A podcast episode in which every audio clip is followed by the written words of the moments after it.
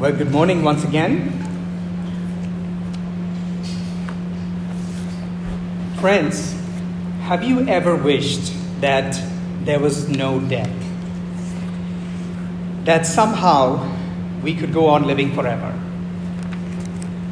You know, most days life is so hard that we can't imagine going on living forever.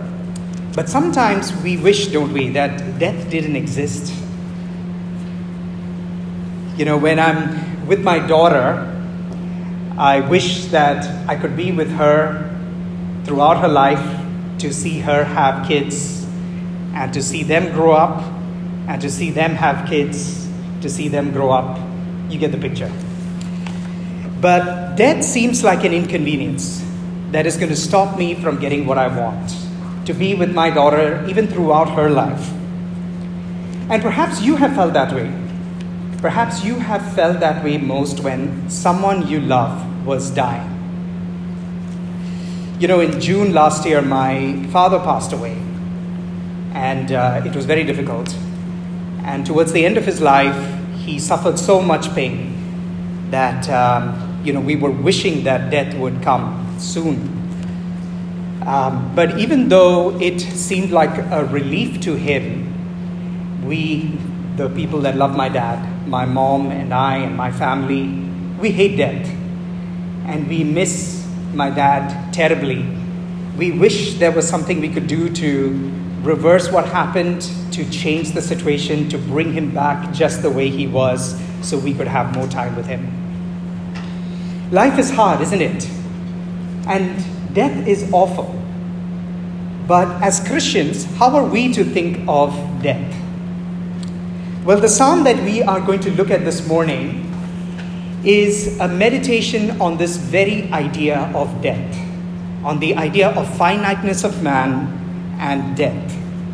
So, if you have your Bibles, let me encourage you to turn to Psalm chapter 90. Psalm chapter 90, I believe this is also in your bulletin if you want to follow along. A prayer of Moses, the man of God. Lord, you have been our refuge in every generation. Before the mountains were born, before you gave birth to the earth and the world, from eternity to eternity, you are God. You return mankind to dust, saying, Return, descendants of Adam. For in your sight, a thousand years are like yesterday that passes by, like a few hours of the night. You end their lives, they sleep they are like grass that grows in the morning. In the morning it sprouts and grows, by evening it withers and dries up. For we are consumed by your anger, we are terrified by your wrath. You have set our iniquities before you, our secret sins in the light of your presence. For all our days ebb away under your wrath, we end our years like a sigh. Our lives last 70 years, or if we are strong, 80 years. Even the best of them are struggle and sorrow. Indeed, they pass quickly and we fly away. Who understands the power of your anger? Your wrath matches the fear that is due you.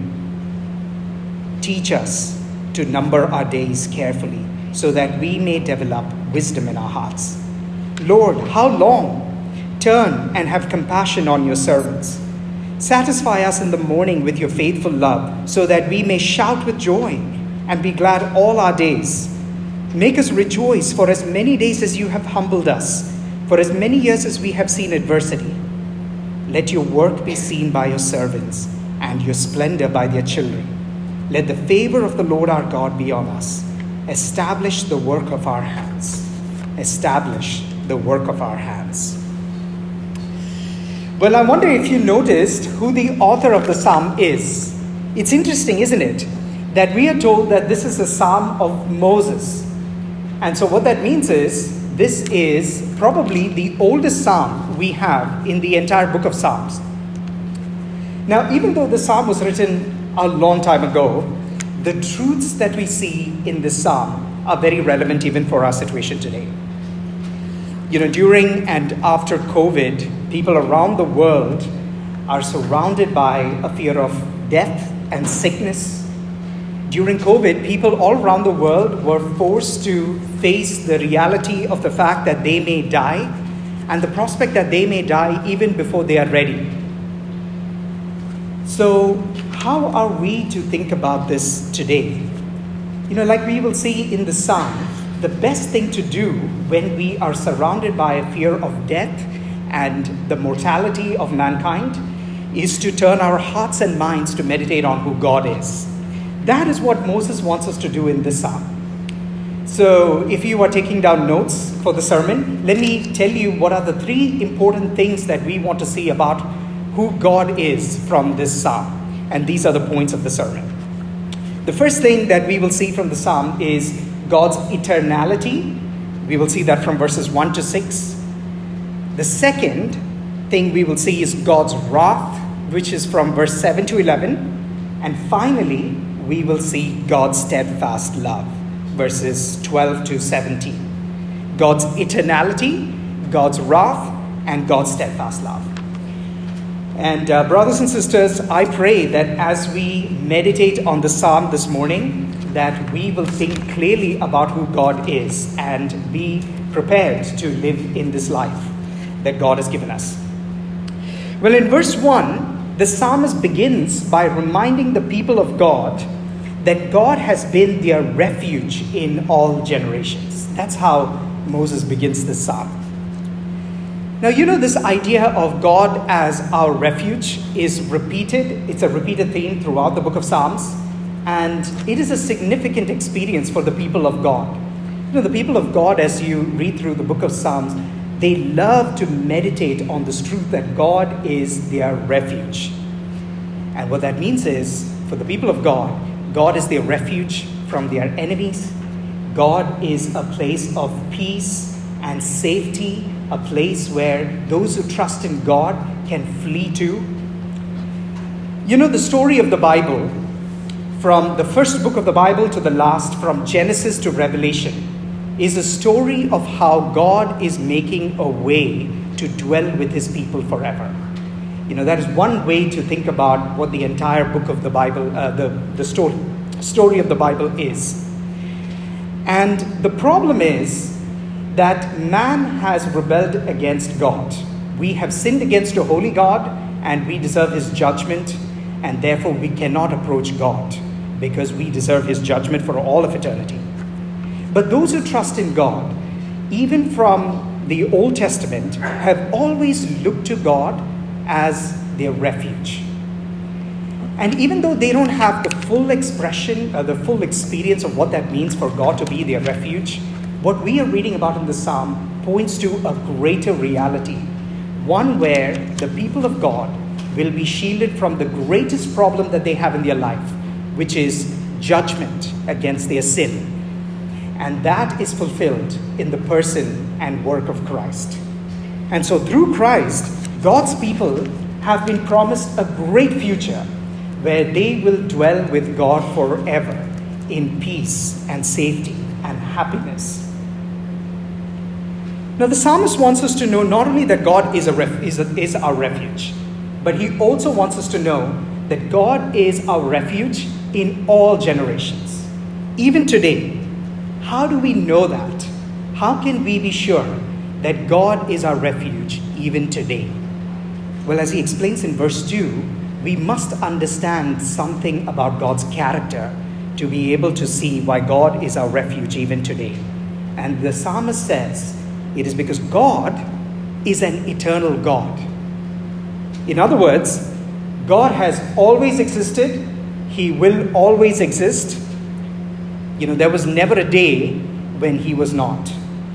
God has no beginning. You know, God does not celebrate birthdays, unlike us. God is not like us. You know, we are made from dust, and to dust we will return. As he says in verse 3, there is a time God has appointed for each one of us when we will die. And he will say, Return, descendants of Adam, when our time is up. You see, because God is an eternal God, the concept of time is very different for God compared to us. He views time, as he says in verse 4, a thousand years are like yesterday that passes by. You know, it's like one day for God. A thousand years, it's just like one day. Or as he says in verse 4, it's like a few hours of the night, even less than a day. You know, when we think about our life in this world, we think that we live a long time, don't we? And the reason is because our life is the longest experience that we have in this, in this world. But when you look at even our lives from God's perspective, it's like a few moments. It's so short and it passes by. We are meant to see how big our God is, that our God is an eternal God. Wayne Grudem tells us that the difference between God's being and ours is more than the difference between the sun and the candle, more than the difference between the ocean and a raindrop, more than the difference between the Arctic ice and a snowflake, more than the difference between the universe and the room we are sitting in. God's being is qualitatively different.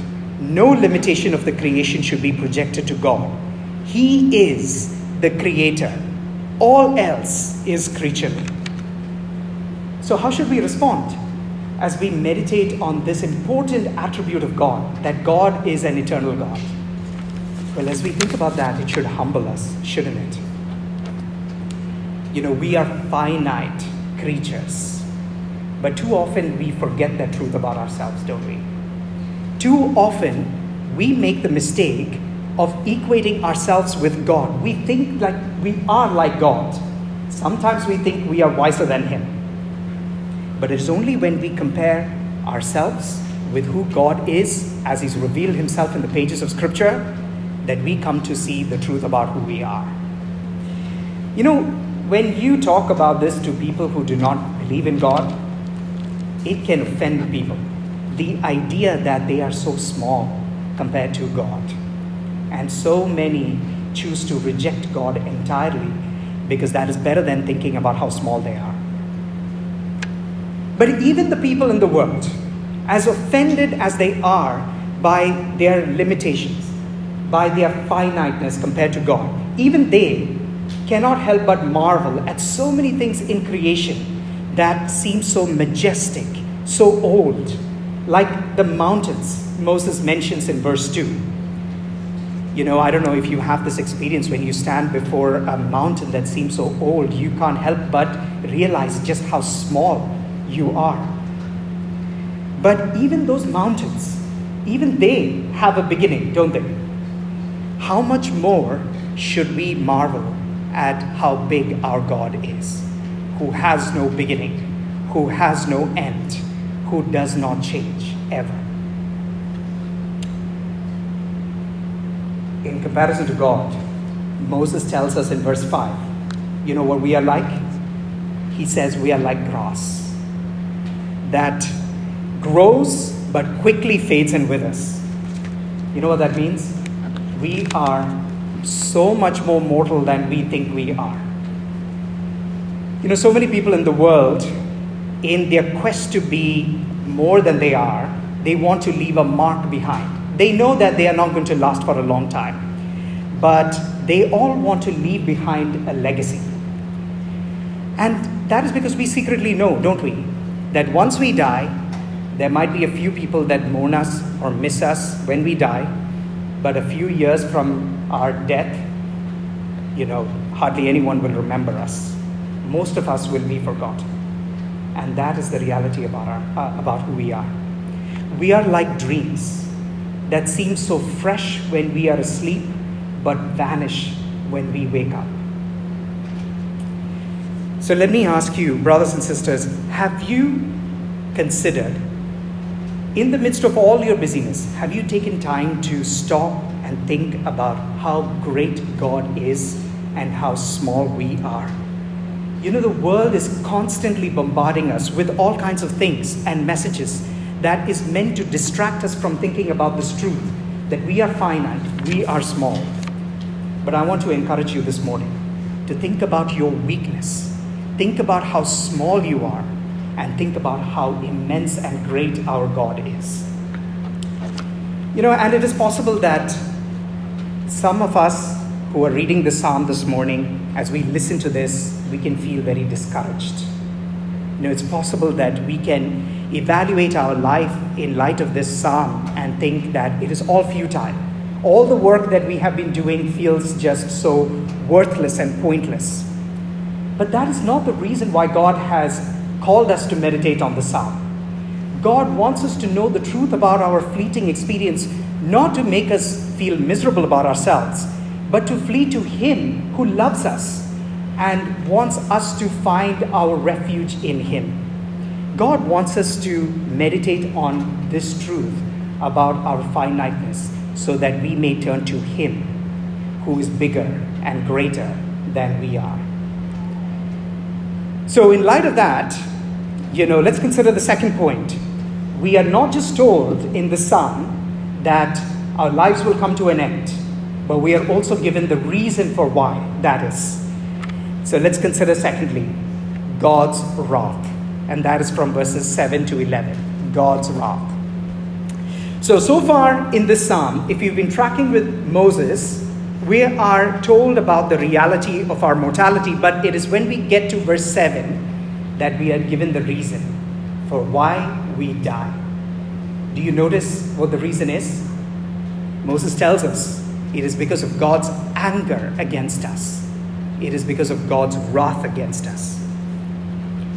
So, friends, I hope you know that there is something seriously wrong when we experience death in this life. You know, it can seem so natural, it can seem so common, so normal. You know, we hear of people, you know, one after the other dying, and it can just seem like it is just part of our design. But that's not true. Death is not part of our design. You know, when God created us, He called us very good in Genesis chapter 1, verse 31. But man fell into sin in Genesis chapter 3. Adam and Eve, our first parents, they did not trust God. They chose to rebel against God's good plan for their lives. And their sin not only affected their lives, but also corrupted the whole human race. So much so that everybody that is born of Adam experiences the effects of sin in their lives. Everyone that is born of Adam comes into this world with a sinful nature. Paul says in Romans chapter 5 verse 12 that sin came into the world through one man and death came to all. So the reason for why we die is because we are all born of Adam. But it's not just Adam's sin, isn't it? Is it? We have all sinned against God. If we have to be honest before God about the truth of ourselves, we, we will say that we have all sinned against God. And Moses wants us to know that. In verse 8, he says, You have set our iniquities before you. All of us. It's our iniquities, our sin. So you see, death is the sentence by God on us for our guilt of sin. It's because we are guilty of sin that we deserve God's wrath.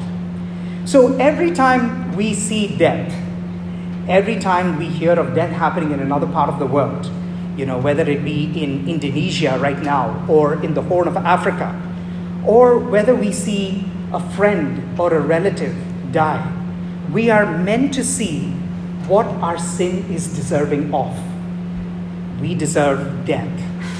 Not just bodily death, but spiritual death. You see, the problem with the way the world thinks about sin is not that they deny the existence of sin. No, even those who do not believe in Jesus will admit that there is sin. The problem is they deny the seriousness of it. Sin is often seen as just a mistake, as a slip up. It's not that serious. And many will laugh at you if you suggest to them that death has death is a consequence of our sin against God. But we must view our sin as scripture has called us to, shouldn't we? We must view our sin in light of the holiness of God. It is because God is holy and it's because of all our sin are against him that we deserve his judgment. And we should pause and think about what Moses tells us next in verse 8. He tells us that God sees all our sins, even our secret sins. You know, that means that God looks at our hearts, He sees every evil thought, every false word that, you know, we have uttered, everything that we meant to say that didn't even come out of our mouth. Nothing escapes the gaze of God. God sees all of our sins. He sees it better than we can in our own hearts. So, friends, what that means is the thoughts that you think, the things that you do in the privacy of your homes or in the privacy of your phones, nothing is really hidden from God. Imagine if it was possible somehow today, if all of our sins could be, you know, displayed on the screen, you know, for others to see. Even just the sins that we have committed, our secret sins from this week, how mortified and ashamed that would make us feel. How much more seriously then should we take our sin, knowing that God sees all of our sin and God holds our eternity in His hands? You know, it's not just that we deserve God's wrath, but Moses tells us in verse 9 and 10 that even the few days that we have on earth is filled with expressions of God's wrath against sin. So it's not just that, you know, we are only going to live for 70 or 80 years. It's not just that our life is short, but even our short life is full of toil and trouble and filled with suffering and affliction because we live in a fallen world. Even the good days that we experience are good only relatively speaking. It's only compared to the bad days that we have our good days. Every day, then, has pangs of God's displeasure against sin. And we feel it, don't we? As one author puts it, we come into this world with a cry and we leave this world with a sigh. Yet, who among us can accuse God? Who can stand before Him and say that He has done wrong? His wrath is right. We deserve the suffering that we experience in this world. In fact, we deserve worse than the suffering that comes to us in this world. But yet, despite everything that we see, the fallenness of the world, the suffering in this world, how many can say honestly that they have taken God's wrath into serious consideration? You know, how often is it that we actually stop to think about what our sin has done? You know, how often do we look at the suffering that is happening in parts of the world and think about the seriousness of our own sin, the sin that resides within each and every one of us? Moses is saying in the psalm that the reason why people can overlook this clear fact about the seriousness of sin is because they do not fear God rightly. In verse 11, he says, Who understands the power of your anger? Your wrath matches the fear that is due to you. You know, it is not bad to feel the dread of God's anger as we live in this world. In fact, it's a good thing to fear God. Fearing God means that we can be sensitive to our sin. It can humble us, it can cause us to submit to God's authority, it can prepare us to stand before Christ on the judgment day. Even those of us who say that we trust God must check ourselves to see if we have an appropriate fear of God in our lives. Do we live with an appropriate fear of God every single day of our lives? So, Christian, I want to ask you are you hating sin as much as the God you love hates sin?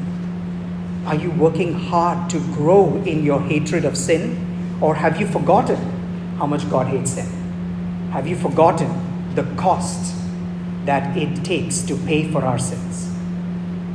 You know, it must be something that we are striving for daily to hate our sin the way that God hates sin. So, as we consider the remaining verses of the psalm, let's think about how we can grow in it. How can we grow in our hatred of sin? Let's consider the third point God's steadfast love. And that is from verses 12 to 17 God's steadfast love. You know, everything else that comes in this psalm is a prayer that Moses prays in light of his meditation on death and on God's wrath. Notice the first thing he prays for in light of his reflection. He says, he prays to teach us to number our days so that we may develop wisdom. We may develop wisdom. Now, every time we come across that word in the Bible, we should stop and ask ourselves, what does that mean? What does wisdom mean in context? You know what it is in this psalm? What exactly is wisdom in this psalm? Well, wisdom here means to number our days. It's interesting, isn't it? That we need to be taught that, that we need to be taught to number our days. You know, our life in this world, we know this, has a number of days before it reaches the expiry date you know, before the day that God has appointed when each one of us must die. But none of us really know when that last day is, do we? It may be today, it may be tomorrow, or it may be many days from now. None of us really know. You know, when we are young, we live our lives as if we will never die. We, we, have, we think that we are going to live forever. We are slow to learn the important lesson that life is like a vapor we are all taught about the value of seizing the day or focusing on the troubles of today. Those are important lessons. But what is the value of learning to number our days? Because Moses says that is wisdom in the psalm. You know, it is because in our blindness, we think that we are infinite. We forget that we are coming to an end. We think we are like God, not bound by time. So how exactly do we learn this important lesson? How do we get this wisdom that we are finite, that our lives are going to come to an end soon? Well, God has to teach us that. That's why Moses prays to God to teach him to number his days. So, friends, let me encourage us to then pray and ask God that He would give us wisdom to learn to number our days and to live in light of the fact that our lives are coming to an end soon that we too will get a heart of wisdom. Let's pray for that. Let's ask God to give us that wisdom. And then let me encourage us to not just pray that, but to pray that in light of Scripture. There are many Psalms that help us reflect on the mortality of man, the shortness of life, the vanity of life. You know, let's reflect on those things. Don't reject those reflections. They may make our hearts sad, but our hearts will be made wiser. The next thing Moses prays for in verse 13, he cries out and he says, Lord, how long? It's interesting. Even when we realize that our days are short and our time in this world is limited, it can still feel very long. Moses prays, how long, O Lord? Why is that? Why is it that even our short life in this world can feel very long? That's simply because a life that is filled with suffering, even for a short time, can feel very, very long. You know, have you ever heard the saying, time flies when you're having fun? Have you ever considered the opposite is true too? You know, one of the things I started doing during the COVID 19 lockdown, you know, when we couldn't leave our homes, is I started doing a 30 minute workout in my, in my, in my house. And um, if you knew me very well, you would know that I'm not in uh, good shape. And usually, for anything else, 30 minutes, you know, just seems to fly by. But for some reason, you know, those 30 minutes of workout, it just seemed like to never end it just seemed like, you know, endless suffering, even though it was just 30 minutes long. And for some reason, the last 10 minutes seemed even longer. Well, have you ever had this experience of feeling like time seems to slow down when you're going through something especially hard in your life? You know, maybe you are here and you are going through something really hard this morning, and you are crying out like Moses is in this psalm How long, O Lord? You know, I just want to point out that it is not unspiritual to pray this prayer. It can feel like it. It feels like, you know, you are questioning God's sovereignty, His plan for our lives. But it's not unbiblical to pray this prayer. We see it in the psalm. It's not unspiritual to feel the pain of our afflictions or even to cry out to God, even though it can seem like we're complaining. And I just want to encourage you if you're going through something hard right now, don't go through it alone. Share it with other brothers and sisters in your local church so that they can come alongside you and help you. You may feel like there is nothing much that your brothers and sisters can do for you to change your situation, to solve your problems. But there is a lot that God can do through them in your life. You know, your brothers and sisters can pray for you, they can come alongside you and speak truth to you from God's word remind you of the hope that we have in the gospel of Jesus. They can sing songs about God's compassion. They can sing songs about God's steadfast love when you are crying out to God. So, whatever it is that you are going through, no matter how small it may seem to you, share it with others so that your brothers and sisters in your church can love you. You know, this prayer, How long, O Lord, is a common prayer in the book of Psalms. It's a common lament. And there is so much that we can learn from this prayer. This prayer, you see, is a recognition of the fact that our God is sovereign, not only over the good things that happen in our lives, but even over the bad things. And it is a recognition of the fact that our God has compassion on his people. So I just want to say, because of that, if you're in Christ and you are going through some particular suffering in your life right now, you should know that it is not going to last forever. This life is full of affliction. It is full of misery and pain, and the tears that we shed in this life cannot be measured. But, praise God, there is an expiry date to all of our troubles, isn't there? So, this is not a hopeless prayer. How long, O Lord? It's full of hope. And that is because we believe that God is coming. It is because of the hope of Christ's return that we can keep going, even in the midst of intense suffering that we face in this life. And I just want to point out, friends, you know, for those who are not in Christ, if they don't turn to Him while they have time, you know, they cannot pray this prayer, How long, O Lord? Because as long as the misery and suffering in this life may feel it is only a preview of what's coming next once they die. So, for those who are not in Christ, this life is only going to lead into unending suffering under the just wrath of God. And that is good and right for those who have not bowed themselves to Jesus. You know, in eternity, those who are facing God's judgment, they can never pray, How long, O Lord? Because there will be no end to the suffering that they will face in eternity. So, friend, if that is you, maybe you're here this morning and uh, you haven't turned to Jesus yet, and you're maybe just considering what it means to follow Christ, I want to point out this good news that we see in Scripture, and it is that Christ has not come back yet. And that means, we are told in Scripture, it is an opportunity for you to repent and turn to Christ while there is time. In 2 Peter 3 9, Peter, the Apostle Peter tells us this God is not slow, but is patient towards those who have not repented yet. But we are also told by Peter in the same passage that the day of the Lord will come like a thief when we least expect it. So I want to encourage you.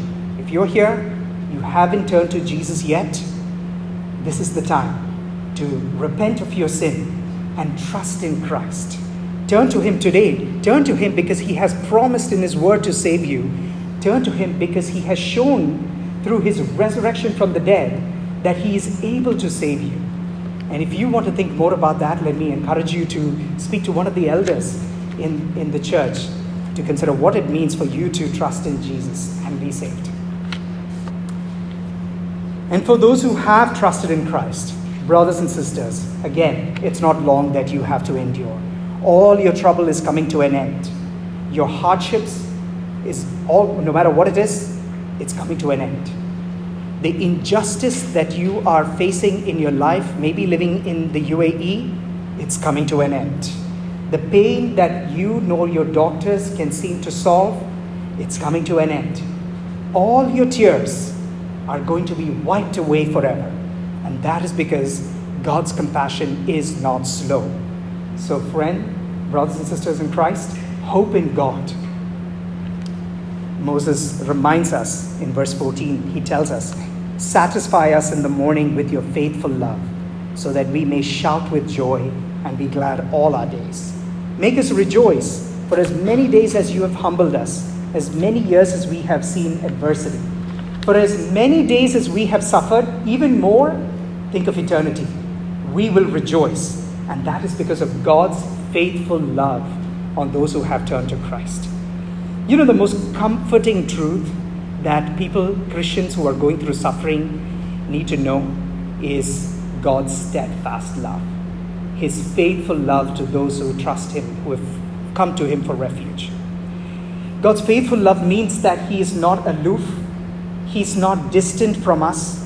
His faithful love means that he extravagantly gives himself to meet the needs of lost sinners who come to him for refuge. And you know where it is that we see the clearest expression of God's faithful love? Where it is seen in the person and work of Jesus. That is the clearest expression of God's steadfast love for us. Think of who Jesus is and what he has done. He took on human flesh so that he could be like us in every way except without sin. And we are told by Isaiah the prophet, he was oppressed, he was afflicted, he was smitten by God for us.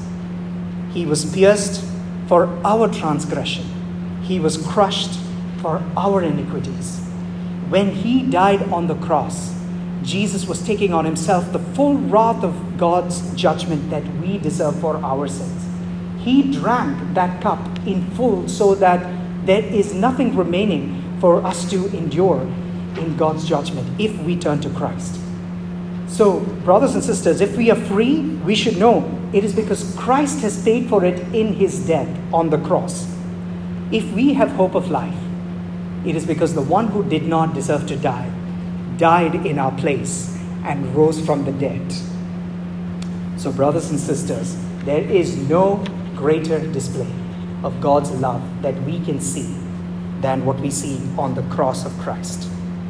Since it's true that Jesus died for us, it's also true that we will rejoice. And as we think about, you know, eternity, you know, and the rejoicing that it brings us, you know, it can fill our lives with great joy even in this world. But it is also true that as we reflect on our mortality, it can be hard at times to rejoice. It can be hard to think about the purpose of why we live in this world and the purpose of all our works. So Moses ends his meditation in verses 16 and 17 with a desperate prayer. He says, let your work be seen by your servants, and your splendor by their children. Let the favor of the Lord our God be on us. Establish for us the work of our hands. Establish the work of our hands. You know, apart from the Lord, all of our work is in vain. But as Paul says to the church in 1 Corinthians 15, he says, Be steadfast, immovable, always abounding in the work of the Lord knowing that in the Lord your labor is not in vain. Because God rules, He establishes the work of His church. Our time is short, our days are numbered, Christ is coming soon. But the church of Christ has a special privilege during the time that they have before Jesus returns. Our labor that is done in the Lord will last. Everything else in this world is going to pass away. But the things that we do that are commanded in scriptures, those things will last. And so, what that means is, along with this promise that God is going to establish the work of His church, comes an important responsibility for the church of Christ. What does it mean about how we live our lives in this world? It means we are to number our days and we must consider carefully what we are devoting ourselves to. You know, time is short, so we should carefully think about what we are giving our time to, and we should work for the things that is going to last forever. So maybe for some of you, it means that now is the time to start a conversation with your neighbor or coworker or the non-Christian friend that God has put in your life. Now is the time to start a conversation about the gospel with them so that they too may come to hear the good news of Jesus and may turn to Christ while there is time. For some of you, now is the time to start reading the Bible with another brother or sister in church so that together you may grow in your walk with Christ and, and build up the body of church. There are many things that Scripture has called us to do as Christians while we wait for the return of Jesus. And all of those things are the things that we are to devote ourselves to as we wait for the return of Christ. Life is short and eternity is long for us not to do the things that God has called us to that brings Christ great glory. Now, I want to say also that some people will do things that are radical for the kingdom of God, but most of us are going to do things that can seem very ordinary. But our work does not need to be grand. It does not need to be impressive in the world's eyes for God to establish it. The smallest act that we do to love another brother and sister, to serve others, it may go unnoticed by others, but it'll certainly not go unnoticed by God. So, whether you're just cooking meals for others, whether it means that you are praying for the members of your church regularly and nobody knows about it, whether it means that you are volunteering to give rides to people so they can come to church and not miss church, whether it means that you are teaching kids about Christ and you don't get much recognition for your ministry, or whether it means that you're just showing up early to church so that you can welcome others into the church and get to know others in the church. Whatever it is, the Lord takes all of those small acts that are done for Christ and He establishes it. You may think that nothing much is happening and nothing much will happen through these small works that you are doing in obedience to Christ. But the Lord can use your church to leave an imprint that will last forever. So, friends, don't underestimate what God can do through your church, even in the limited time that we have in this world. Well, let me end with this quote from C.T. Studd. For those of you who don't know, C.T. Studd was that, was that great English cricket player. Some people say he was the greatest cricket player ever. Um, he left his promising career in cricket and great wealth to go to China to take the gospel to the lost there. So let me leave you with these words that he wrote. He says, Only one life, yes, only one, soon with its fleeting hours be done. Then in that day my Lord to meet and stand before his judgment seat. Only one life, will soon be past. Only what's done for Christ will last. Only what's done for Christ will last. Let's pray. Father, we thank you, Lord, for the good news that we hear in the scriptures that even though our life is short and we deserve your judgment for all of eternity, and even though we know that our life in this world is filled with suffering and affliction, we know that there is a great hope, and that is not because of our righteousness, but because of Christ and the work that He has done for us. And so we pray, Lord, that we will continue to meditate on the gospel and live in light of the great hope that Christ has won for us on the cross. We pray all this, Lord, in Christ's name.